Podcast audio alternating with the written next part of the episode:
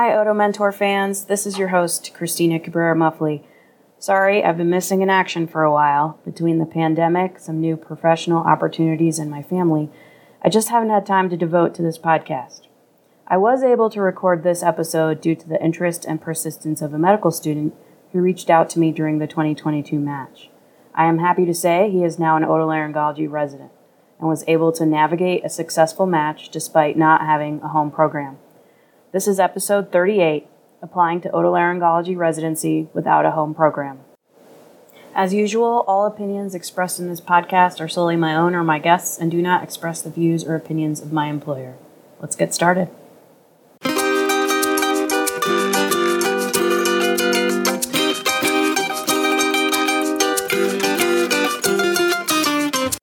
I'm excited to be joined today by two guests. The medical student I was telling you about, who's now an otolaryngology resident, is Neil Kondamuri. He graduated from Brown University's Alpert Medical School.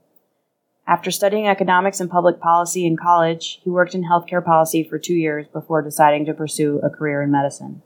He has returned home to Chicago for his otolaryngology residency at the University of Chicago Medical Center.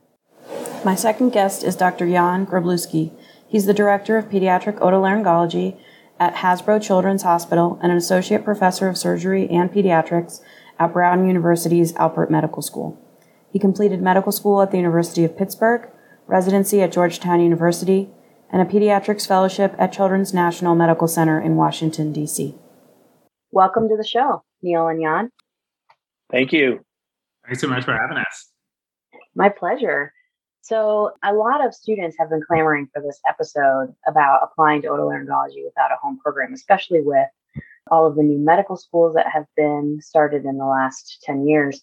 So, Neil, tell me about how you, you know, decided on ENT and how that process worked when you're coming from a from an institution without a home program. Yeah, well, I was very fortunate to have discovered ENT pretty early in my medical school career. Then I would also say that I was pretty fortunate to have great mentors in Dr. G, as well as other folks around the country, really. Early exposure to research, was lucky to kind of network into certain places, and then just felt fortunate to have applied successfully. I think without a home program, some of those some of those components like research and networking can be a little bit harder to uh, discover. So felt very fortunate to have kind of found those pieces. So Jan, tell me about what it's like to be a faculty at a program without, you know, residency and what kinds of things does that change about how you counsel medical students? Yeah, it's a fantastic question. You know, I, it was one of the things that drew me to this job actually because I knew that I wanted to be somewhere where I was able to participate in teaching and mentorship. But on paper, it was daunting because we didn't have our own program here at Brown. We are fortunate enough here at Brown to have residents from another program who rotate with us. So um, we are able to participate in residency training as well, but they are not our own residents. In fact, we are the only specialty, you know, if you consider the primary specialties that does not have a residency at Brown now. So we'll see if that changes over time. But for now, we remain in this unique position, which again, on paper is somewhat daunting, but has turned out to be really rewarding. I certainly didn't expect to have the challenges associated with that uh, in helping mentor medical students going into ENT. And I look forward to kind of diving into some of that today during this podcast because it is tricky and we really have to ensure that we have good communication with the students from the beginning and that they are the type of students who can be very resourceful because it, it takes, I would argue, uh, even more effort than it does in, in a in an institution where you have a, a robust residency training program. Yeah, absolutely. I can imagine that. So, just for logistic questions, um, how big is the medical school at Brown? There's 120 students in each class. I can tell you that much. Um, okay. And then how? And then what uh, program rotates their residents with you at Brown? The Tufts. Uh, it's the Tufts Tufts otolaryngology. It's actually interesting tidbit to talk about. Uh, Brown used to have its own ENT residency many many years ago, well before my time. I don't know that I saw it when I applied in 2003 for residency programs. Um, so it was well before that. But now, for about 23 or 24 years, the residents from Tufts spend time with us in Providence. And there's a whole backstory to that, but it's a relationship that's uh, remained strong. And I think that does give our students more opportunity than than coming from a, a newer medical school where there's zero ENT or only community ENTs.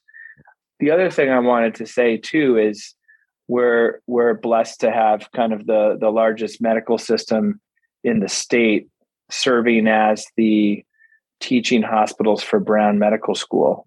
And so they're not getting they're they're being trained in a in a major hospital system that is a robust academic center in the sense that uh, we have training programs for everything else, fellowship programs, etc.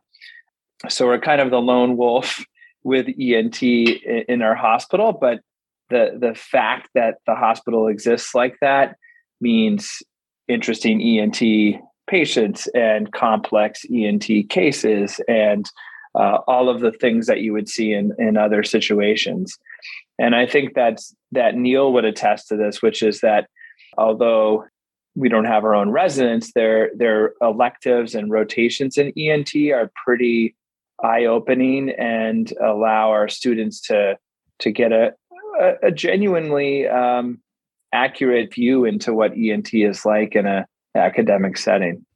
Yeah. So Neil, yeah. Speaking of that, uh, tell me how you kind of figured out that you were interested in ENT and and how that process worked.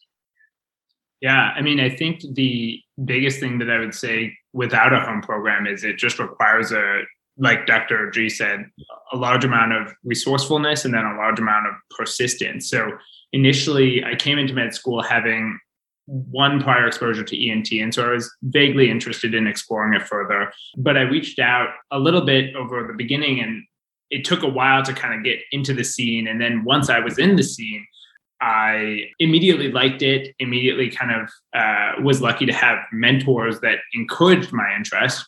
And then I think we referenced this earlier, but one of the things that I think places without home programs don't have as much of is kind of that research component. And so the summer after my first year of medical school, I knew I was potentially interested in ENT. And so I actually went up to Boston and spent time in a research lab at Mass Eye and Ear. And that allowed great exposure to kind of the academic setting. It also allowed me to connect with mentors up there, as well as a resident mentor who kind of became my main my main research contact and the person that I kept producing research with. And so that ended up being really helpful in my application. I think throughout the process, I was lucky to kind of be interested early and kind of at least mentally commit to ENT early. I know I went through most of third year kind of scared that I would find something else I was interested in. And and I think it is the right answer if you do if you are interested in something else to kind of shift gears. But I spent all of third year scared I was going to find something else I was interested in. And maybe we all know that that wasn't going to happen. And so third year was great. Loved loved kind of my clinical exposure both in ENT and outside of ENT. But and I think one more thing I would say on the mentorship point that we do have an advantage of uh, here at Brown. The Tufts residents are really just wonderful people, and the exposure to residents uh, is a pretty unique aspect of my situation, our situation at Brown.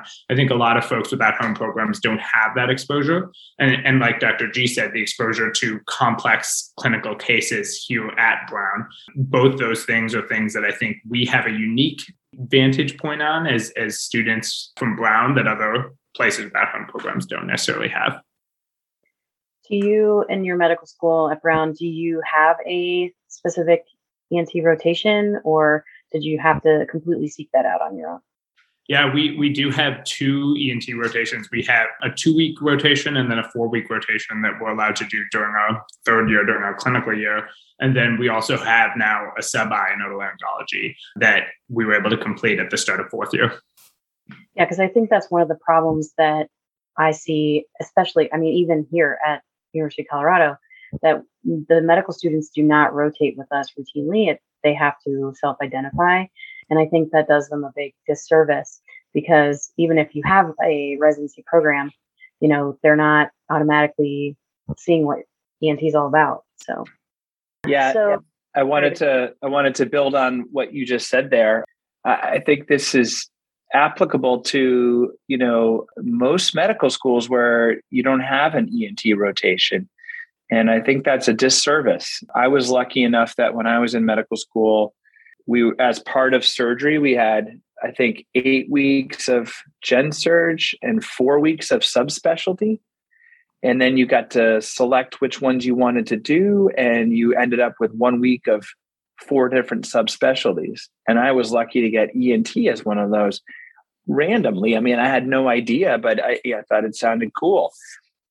But I do think, you know, the push towards primary care in a lot of medical schools, the emphasis is placed on, you know, some of the primary care specialties. And it is really hard, even in schools where you have huge ENT programs with five residents a year, some of these schools don't even have ENT rotations. So, to Neil's point, for someone coming from from a program where they're not going to get exposure to ENT, whether it's because the med school does not have a residency program or they may not be able to have that opportunity in their elective year in third year. I think that trying to find ways to have a resident mentor would be amazing and your podcast is clearly about about mentorship and ENT but this would be a great springboard to kind of think about how can we help those who are at programs that don't have as much exposure. What about a program i mean we're lucky we have ent interest group we have the the residents come from another program. What if you don't have that? Wouldn't it be cool if through the academy we could set up mentorship connections? Maybe it's already set up where a student could get a resident mentor from another institution. That would be something I would certainly recommend. If I could just jump off of that, I think the idea of mentorship is just so important. And, and at least when I was a medical student, I didn't feel like I was aware that I needed both so many mentors, but mentors that helped in different aspects of my medical school career. And so, to your point, Dr. G, I know that just to put a plug out there for the there's a national otolaryngology interest group but you can find it on headmirror.com i ended up getting a mentor through through that program which was great and then also just randomly got connected with the otolaryngologist at bu at bmc who who runs it and both those connections were incredibly helpful the woman that i was connected with was kind of at the later stage of her career and it was just kind of a very cool conversation to get a sense of how otolaryngology has changed over the last 40, 50 years. And so that was a really cool conversation. But then when I talked to the folks up at BU, who one of whom was in charge of the National Otolaryngology Interest Group, she was just able to evaluate my application as a whole and, and kind of give me just this great sense of how competitive I actually was, which I found to be a really hard thing to kind of gauge. We all know the kind of various metrics, but we all also don't have a great sense of where we sit and we're above on some and below on others and and it's great to just have someone else judge your application very honestly and very openly and i think that type of mentor is also another one that that is just really important yeah i'm curious how you found each other as mentor mentee relationship dr g and i mm-hmm. yeah dr g is the ENT guy at Brown. I think if anyone has an ENT question, we go to Dr. G, and and he's just such a valuable uh, person here at Brown, but just such a wonderful contact. So easy to talk to, as you can see, so open. With students coming by, if anything, it's the problem would be that there's so many students that are interested in Dr. G that he's inundated with requests. And so I, I know as a first year, it's it's so hard to get in touch with Dr. G. And, and I think a lot of that too is like a lot of pandemic things can be hard to get into the office. But Dr. G is just an incredible resource. He actually used to live down the street from me, so I'd see him all the time. Now he just moved, so I don't get to see him as often. But it's great having Dr. G around. I had to move away. It was too awkward to run into students on my front porch. No, no, I'm just kidding. But um, yeah, I think it's been a real priority for me to help ameliorate the situation for our medical students in terms of opportunity to go into ENT. So I've been here for about 12 years now, and, and we had students go into ENT prior to that, but I, I've certainly gained great joy and, and, and career satisfaction about from being involved with the, the Brown medical students and trying to grow what we have here because it is a unique situation and there are challenges that come with that. So it, has been it's been great. It's been hard, but it's been great. And uh, now we're looking ahead to an unbelievable number of first and second years who are interested in ENT. So we'll we'll see how that pans out uh, over the next couple years. But we're excited that things have grown here and and we've gotten more and more interest. Obviously, there's a limit to how many people can go into ENT in general, but that's for another podcast. Yeah. yeah, as evidenced by the greater than 200 more applications than spots last year, which is really frustrating when advising students too. Uh, I'm curious, Jan, when you advise students, I mean, are you very like blunt and, and honest with them, you know, based on their, well, now it's not going to be step scores anymore. Well, at least not step one anymore, but based on their research, based on, you know, other factors? I think that's a great question and topic to discuss. Personally, as as someone who's mentored medical students for 11, 12 years now, I was not as good at that in the beginning. And I think that's a natural evolution as you do it for longer. You can be more upfront and blunt about uh, one's candidacy, about your student's candidacy. I work very closely with our GME office, and they've been wonderful. And I have a good rapport with several people there who have really helped me to, um, and we've helped each other to, to learn more about uh, how to best guide applicants in ENT because I've kind of been learning on the fly too. I don't have a mentor who said to me, Oh, this is how I always did it. Here's how you do it. I've kind of had to invent a lot of that myself. Now, I do have my colleagues at Tufts who I am very close with and been mentors and guides for me, and we can always rely on them if we need to. But the GME office here has also been great. But to your point, we have to be very careful about how should I say this? Just helping people determine what their you know candidacy is. I it's not that we're afraid of someone not matching, but I think given the circumstances of not having our own home program, there's almost a bias out there from the ENT residency program directors when they see that. Now we have the benefit of having an Ivy League name with our medical school. So that does help us. But I'm there on the flip side too when I'm looking at applicants for Tufts residency because I help with that process. And there is this bias when you say, "Oh, what's this medical school?" I I didn't know that it even had a medical school, right? And so I think you ha- you're up against it when you're in this situation. So we do have to be very cautious about guiding our students and, and helping them through this. I can't meet with someone in a, a, second year and expect them to have all kinds of research and publication, right? But I also need to say, what can we feasibly help the student accomplish before in the next, you know, 18 months before they have to apply? So I, I do think there's some innuendos, so to speak, with respect to to how we guide students in a in a situation like ours. And sometimes you do need to be blunt, but um, yeah, yeah, that, and that's also must be a little tricky because you know, as as a program director, I'm reviewing all the applications every year, right? So I know what the average is. You know, I know what the median is, and so I can say it's almost a little easier because I can be I can say, well, the average applicant is applying with X number of research publications, and then it's not me just being mean, right? Which you don't want to be. You want to be encouraging because it is obviously the best field subspecialty out there, right? But I think the other the other piece of that is I will say that I specifically look at students without a home program. I look at their other productivity and you know if they've been part of a you know a, a leader in a national organization or if they have multiple publications they get more points in my book because I know how much harder that must have been.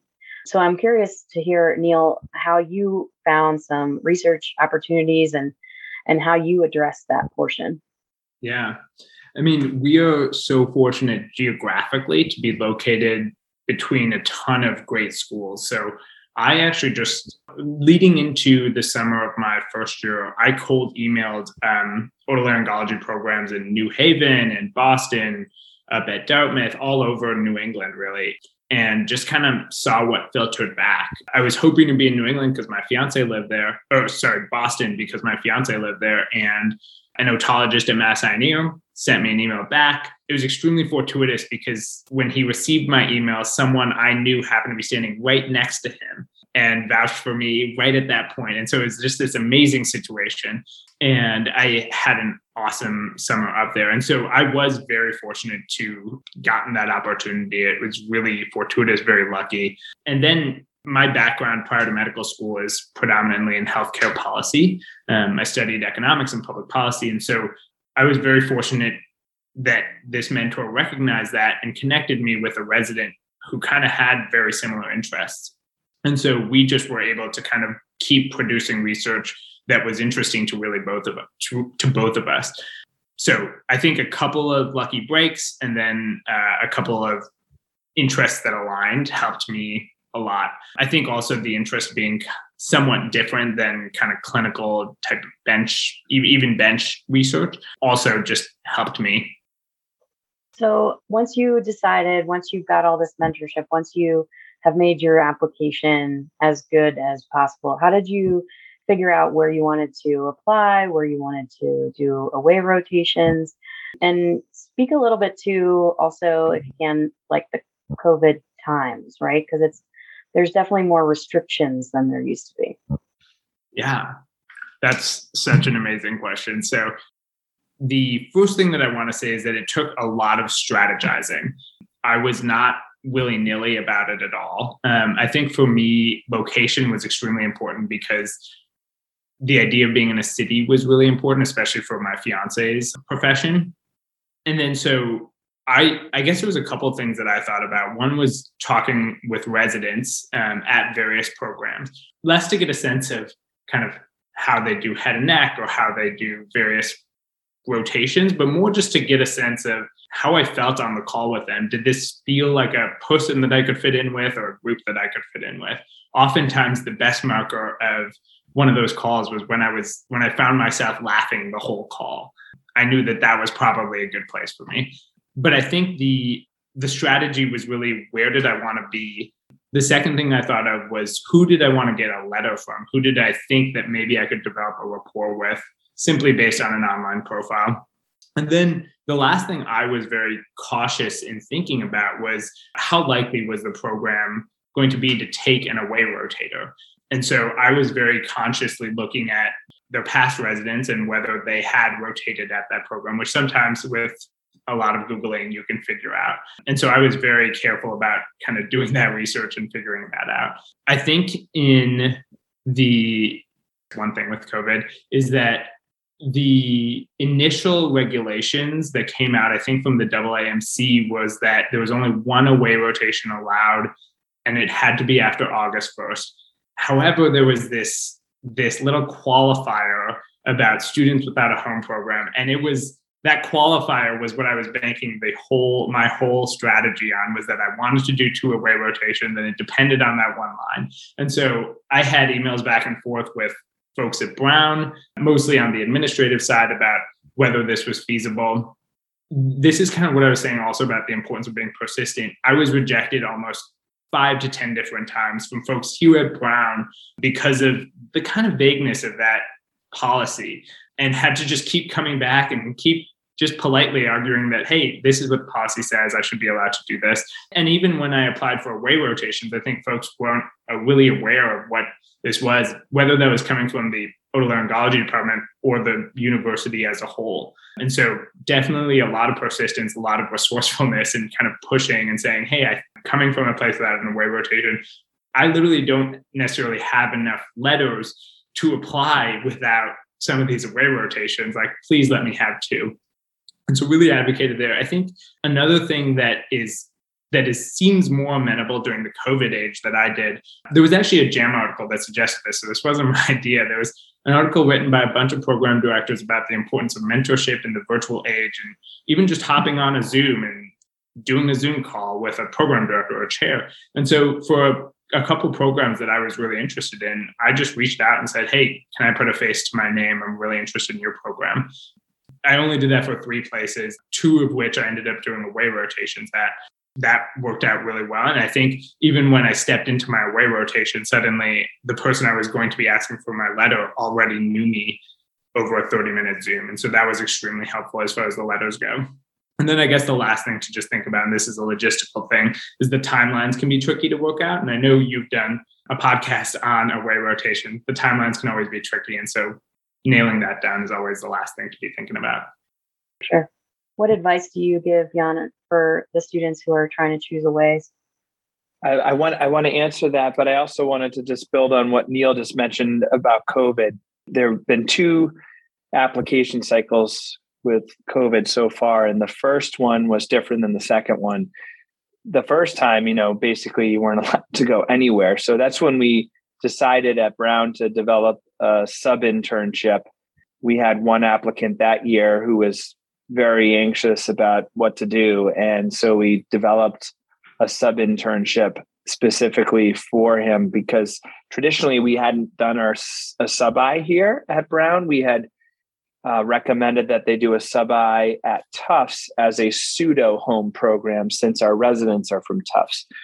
And that's worked out well. But when it came to Neil's class, we were a little bit anxious about it because we didn't know if we could let them do a pseudo sub-I at Tufts, a sub-I at Brown, and then do two more but we wanted them to because we wanted them to get as much exposure as possible. And for all the reasons Neil said, we needed to diversify their letters of recommendation, which is like is another take home point from this podcast for someone from a institution without a program.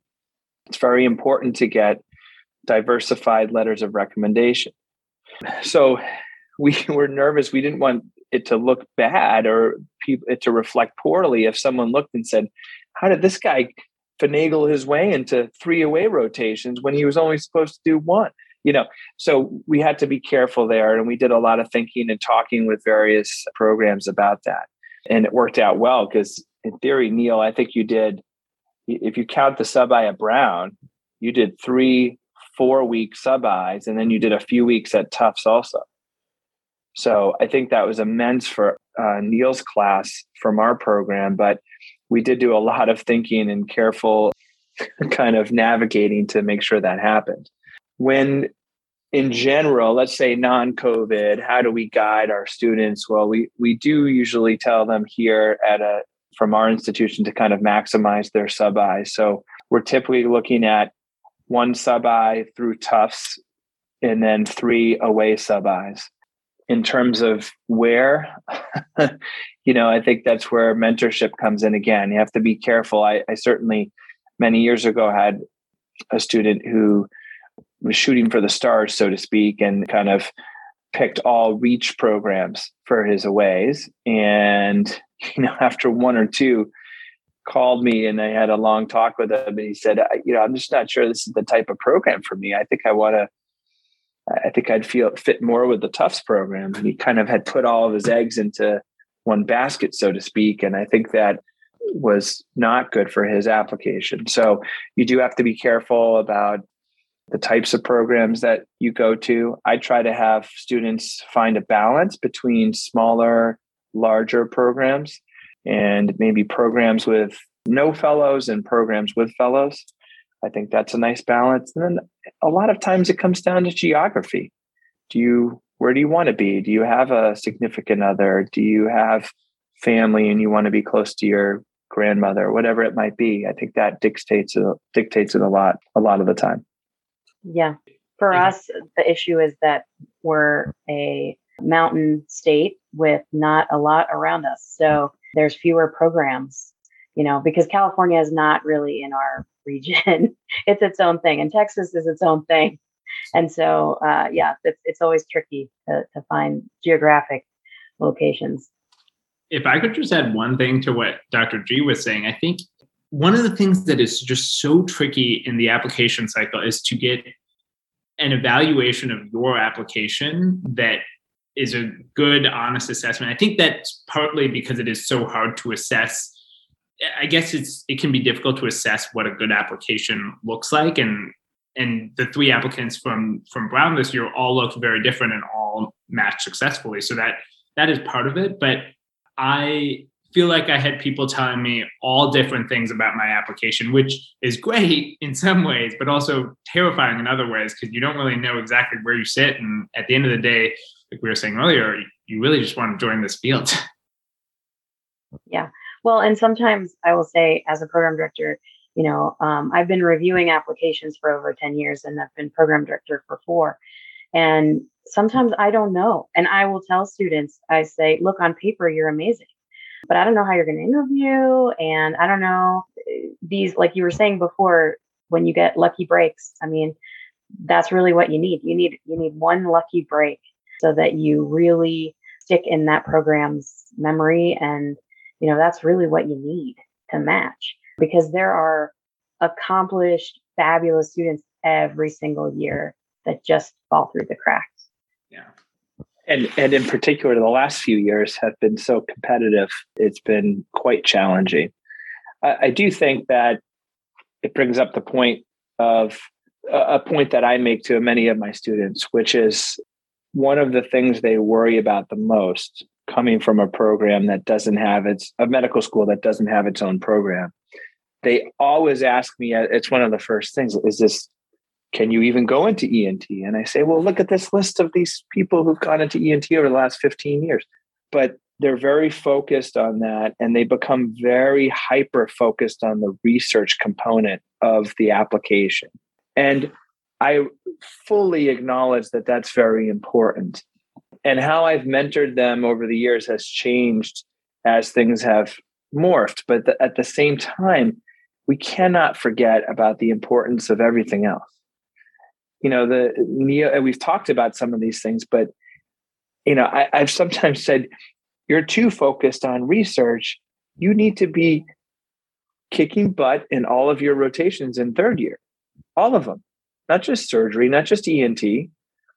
I've seen that get in the way of people succeeding before. And if you focus so much on research, you have the most unbelievable research portfolio, but you didn't even get great comments in your third year, that's a red flag for someone reviewing an application because the best researcher is not necessarily the best clinician or the best resident.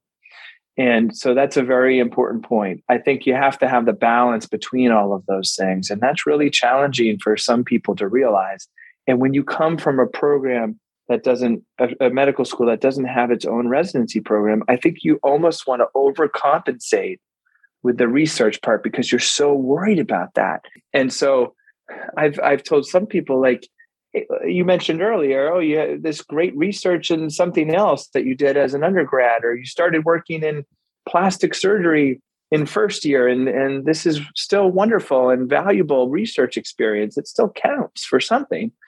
Um, you don't have to have ten publications in in ENT. It can be a balance there anyway, I'm talking too much about it, but I think it's it's an important thing to important point to make here, which is all of these spheres matter when you develop your application and getting some of those lucky breaks, whether it's in research, whether it's in you know connection from an undergrad or or something that like that or a, a resident or whatever it might be you know the, all those different spheres matter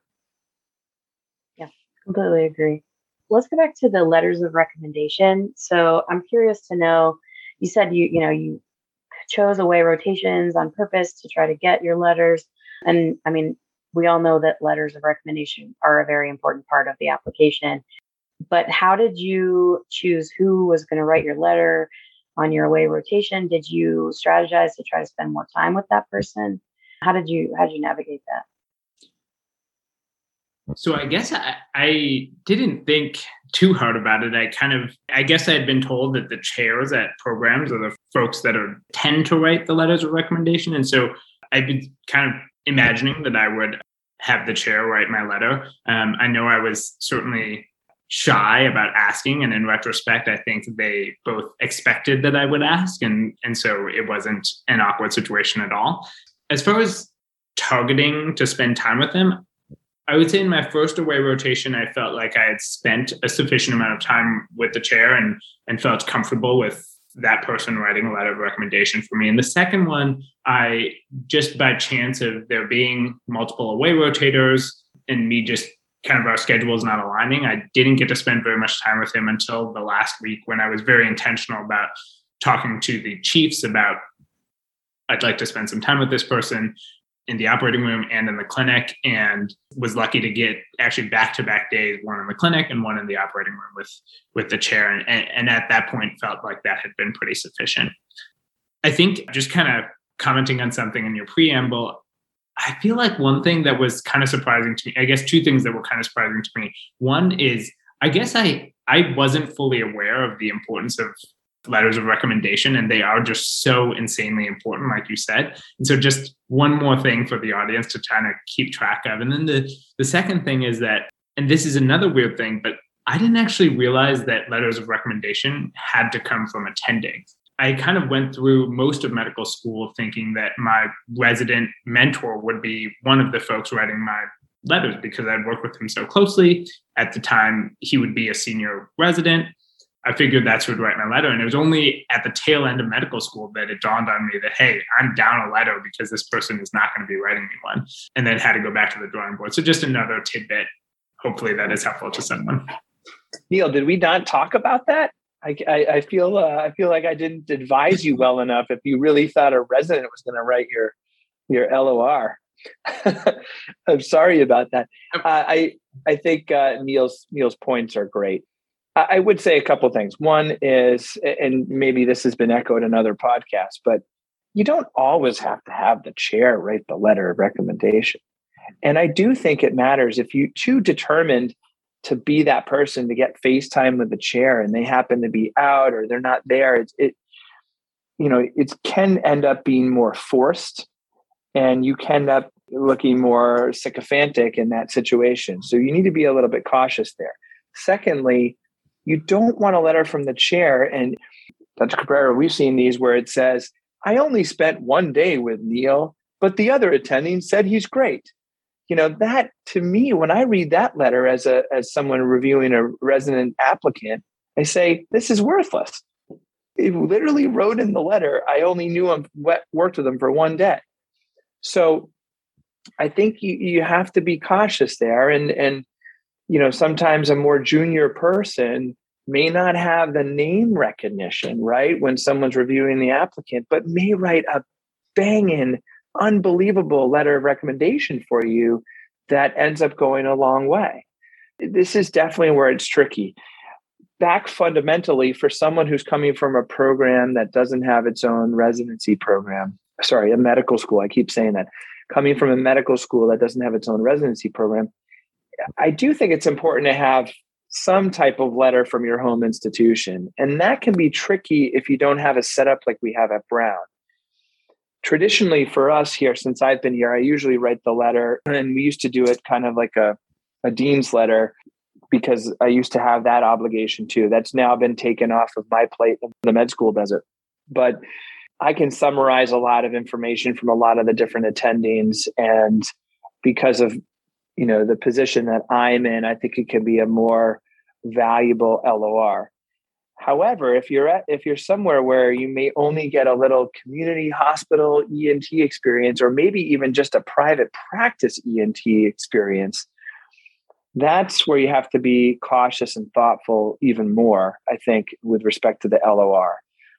But that said, I think if you came from your original institution and you have someone who you can write a really uh, good letter for you, who you've spent the most time with, I think that's still going to be count for something.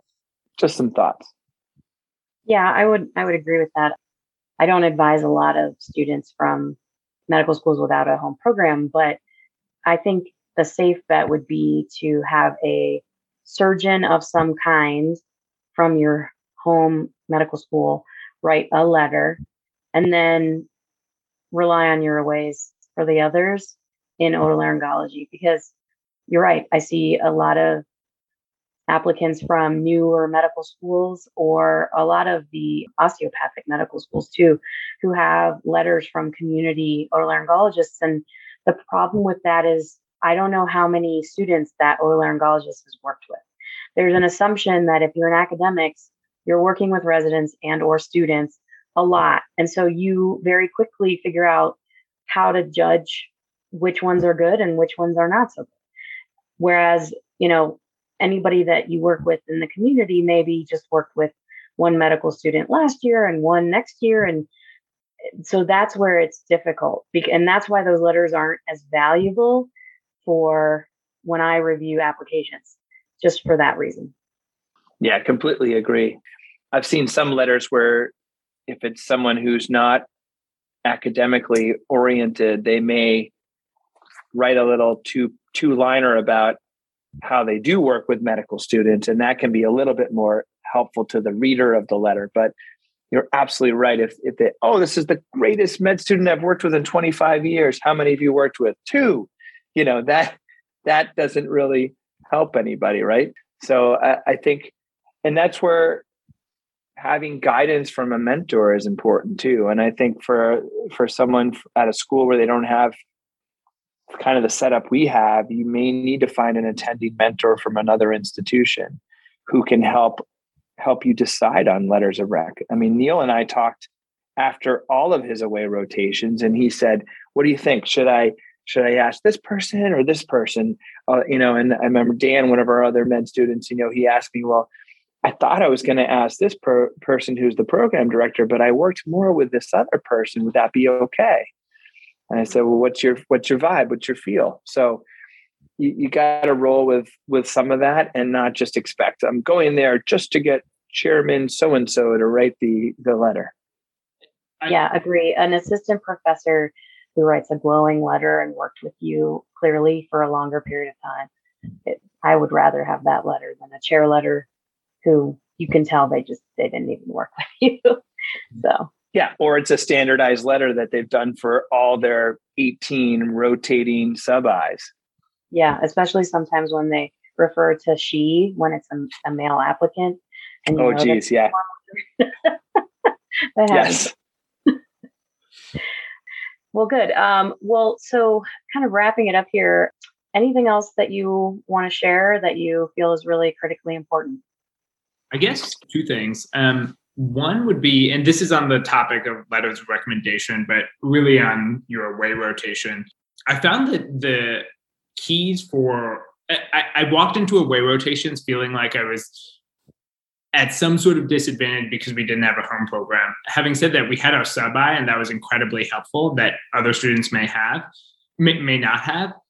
But I still walked in feeling like I was at some sort of disadvantage. On the back end of away rotations, I was surprised that there was really two things that went really far, and it was working hard, and that you can do that whether you have a home program or whether you don't have a home program, and that's studying the ENT secrets and Pasha and kind of the big things that we all know about. So that's the one thing that can go really far and that has nothing to do whether you have a home program. And then the second thing being just getting along well with your team um, and your other med student rotators. I think that that is just, again, not dependent on whether you have a home program or not. And both those things can carry you so far. And then the second thing I was going to say was just, and we haven't talked about this yet, but I found signals to be extremely helpful. I did I don't know if they're going to be continuing, but I found them to be extremely helpful. And me and my two uh, home students at Brown were extremely strategic about not sending signals to any of the same programs. So there's four signals that we each had, and we sent them to 12 different programs. And we communicated about that. And we actually each gave up a signal to a program to each other because we had a little bit of overlap too. So to ensure there was no overlap, we each gave one up. And I think that type of collaboration towards ensuring that all all of us mesh was really helpful. And to the extent that that's possible, that can only help students who don't have home programs match. Yeah, that's a that's a great point. I just wanted to go back, just not to belabor the discussion about research, but having gone through this last cycle with three students from Brown, Neil being one of them, I really got to see some phenomenal resourcefulness that was partly related to our situation here, but also related to the COVID pandemic. And all three of our students pivoted in different ways to continue to grow their application despite the limitations of COVID.